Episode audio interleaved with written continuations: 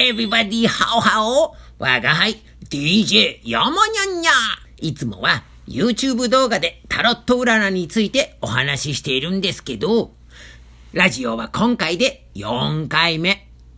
ところで、またまたアリス先生は一体どこに行ったにゃはいはい、アリスです。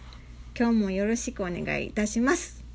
山にゃん、昨日な、んあ、今日やったかな？思い切って先生術チャンネルにラジオトークの URL を載せたんや。ええ我が輩とアリス先生のコーナーを作って以来、300人ぐらいはチャンネル登録が減少したという、恐怖の先生術チャンネルにゃ？そうやね。この間、新企画のミーティングでもお話ししてたんやけど、あ、他の人とね、SNS 系はカラーを統一しなあかんというのに収まったわ。にしても、私よりお若い2人とミーティングやったんやけど、めちゃめちゃ勉強になった。言い方々やねん。そうにゃ。SNS はブレたらあかんってよく言われてるけど、どこまでがブレなのかって難しいにゃ。というわけで今回は、いいね、受ける、ねぎらいのポチッとめっちゃ増えてるにゃ。それはありがたいにゃ。みんな、ありがとうにゃ。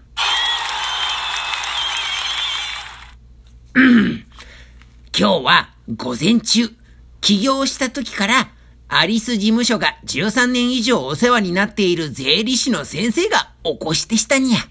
うん。アリス事務所は一度会うとご縁が長くなるよね。気心が知れてくるとご縁が強くなってくるしな。にゃ、にしても、ほんまいい先生や。にゃ、一向に恩返しができへんアリス事務所やけど、にゃ。毎度助けられてる。そうにゃ。でも我が輩、会う人とたまたまご縁ができるってこと。近頃、マジ貴重だと思うにゃ。例えば、今日のタロット YouTube のお題でもあるパワハラ。これって相手の価値観と自分の価値観があまりに違うわけにゃ。うんうん。確かに。私も悪気なく冗談にしてしまったり、あえて明るい話題に変えようとかして、余計なこと言って失敗するときある。言ったらあかんことってあるよな。傷つけてしまっていたら申し訳ないなと思うんやけど、そうにゃ。もちろん悪気なく余計なことを言ってしまうことはあるけど、明らかにパワハラ以外の何者でもないってのもあるにゃ。人権侵害のようなことを言ってくる人もいるにゃ。自分の都合ばかりを押し付けてきたり、こちらがどういう状況かを無視して、言いたい放題、やりたい放題やられたら、出るところに出るっていうのも一つの解決の手段となるにゃ。うん。特に強い立場を使ってる人。これが一番立ちが悪いにゃ。わかるような気がする。私も若い頃は人はみんな話せばわかる。基本良い人って思っていたけど、まあ、お金とかいろいろ失敗して今は見極めとか慎重になったよ。アリス先生、大人になったにゃ？ふぅ。そうそう、アリス先生。一度起業してすぐ北海道から DM が来て、取材なのに10万円請求されて、なんで取材で交通費もお金もアリス先生が払うにゃ、騙されているにゃ、詐欺だにゃ？って言ったら、北海道に私は行くって大喧嘩になったことがあったにゃ。我が輩、マクドナルドで怒鳴りつけられた上に取り残されて、周りの視線が痛かったにゃ。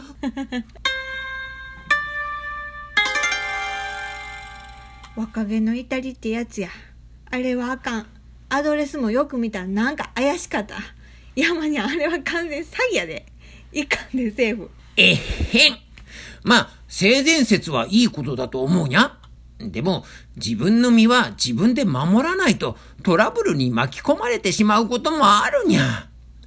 残念ながら人って、はっきりと物を言う人にはあまり何も言わないし、言えない人にはどんどん不利な立場に立たされてしまうにゃ。言えないことで損をすることは多いにゃ。うん。あと見た目もあるよな。怖そうやったりクールそうやと言われにくいやん。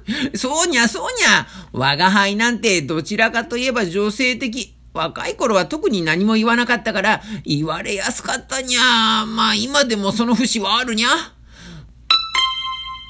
パワハラって辞書で調べてみたら職場などで職務上の地位や人間関係などの優位性を背景に業務の適正な範囲を超えて相手に精神的身体的苦痛を与えたり職場環境を悪化させたりする行為上司から部下に対してだけではなく先輩後輩同僚間部下から上司に対する行為や顧客や取引先によるものも含まれるってパワハラうーん、そうにゃ。こういうことがあると、結果的にも仕事はうまく進まないにゃ。対等な立場で話し合うのとは違うからにゃ。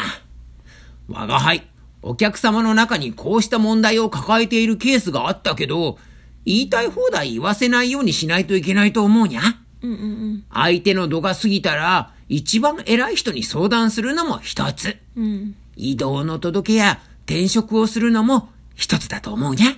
うんとにかく何か対策を打たないと。それは逃げることとは違うと思うにゃ。うん確かに。山にゃんも言ってたけどこういうのって結局断りきれへん人とか頑張ってこなしてしまう人がなりやすいねん。で一生懸命仕事してこなし打ちされたらたまったもんじゃないと思うわ。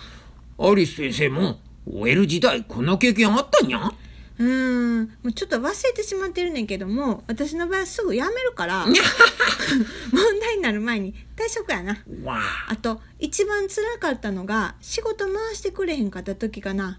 朝から行って午前中で仕事終わるねん。で若い頃やったから特にラッキーとは思えなくて好きなことができる環境で空き時間なんかできるんやったらいいけどそうじゃなくて放っておかれてただ時計を見て時間を過ぎるのを待つって結構辛かったうーん、パワハラって線引きが難しいけど、そうした問題も会社が求めるものと勤めている人、アリス先生の場合にゃ、望むものが違うわけにゃ。うんこのバランスが合わないと、結局は長く勤めるのが辛くなるにゃ。うーんそやんなでも環境は身を置いてみないことには合うかどうか分からへんし、もう結婚と一緒でほんまやってみないと分からへんもんなそうにゃ。だから、まずはやってみて、合わないなら後でどうするか悩めばよいにゃ。どっちみち何をしても悩むのが人間。ま、我が輩は猫にゃ。じゃあ、何かやっていって悩む方がまだいいにゃ。うん後悔っていうのは自分の力で避けられる悩みだと思うにゃ。うんやむにゃええこと言うなえへん。後悔先に立たずやな後悔先に立たずは、してしまったことは後になって悔やんでも取り返しがつかないってことにゃ。うーん、アリス先生。これだと今お聞きの人たちが行動するのがかえって不安になるにゃ。うーそっかあ失敗は成功のもとのもやなはい、そっちで行きますにゃ。失敗すればその原因を反省し、方法や欠点を改めるので、かえってその後の成功につながることになる。失敗は成功の母にゃ。うまいことまとまったな。アリス先生の知ったかぶりはやばいにゃ。はにゃはにゃ、はにゃはにゃ、はにゃはにゃはにゃ。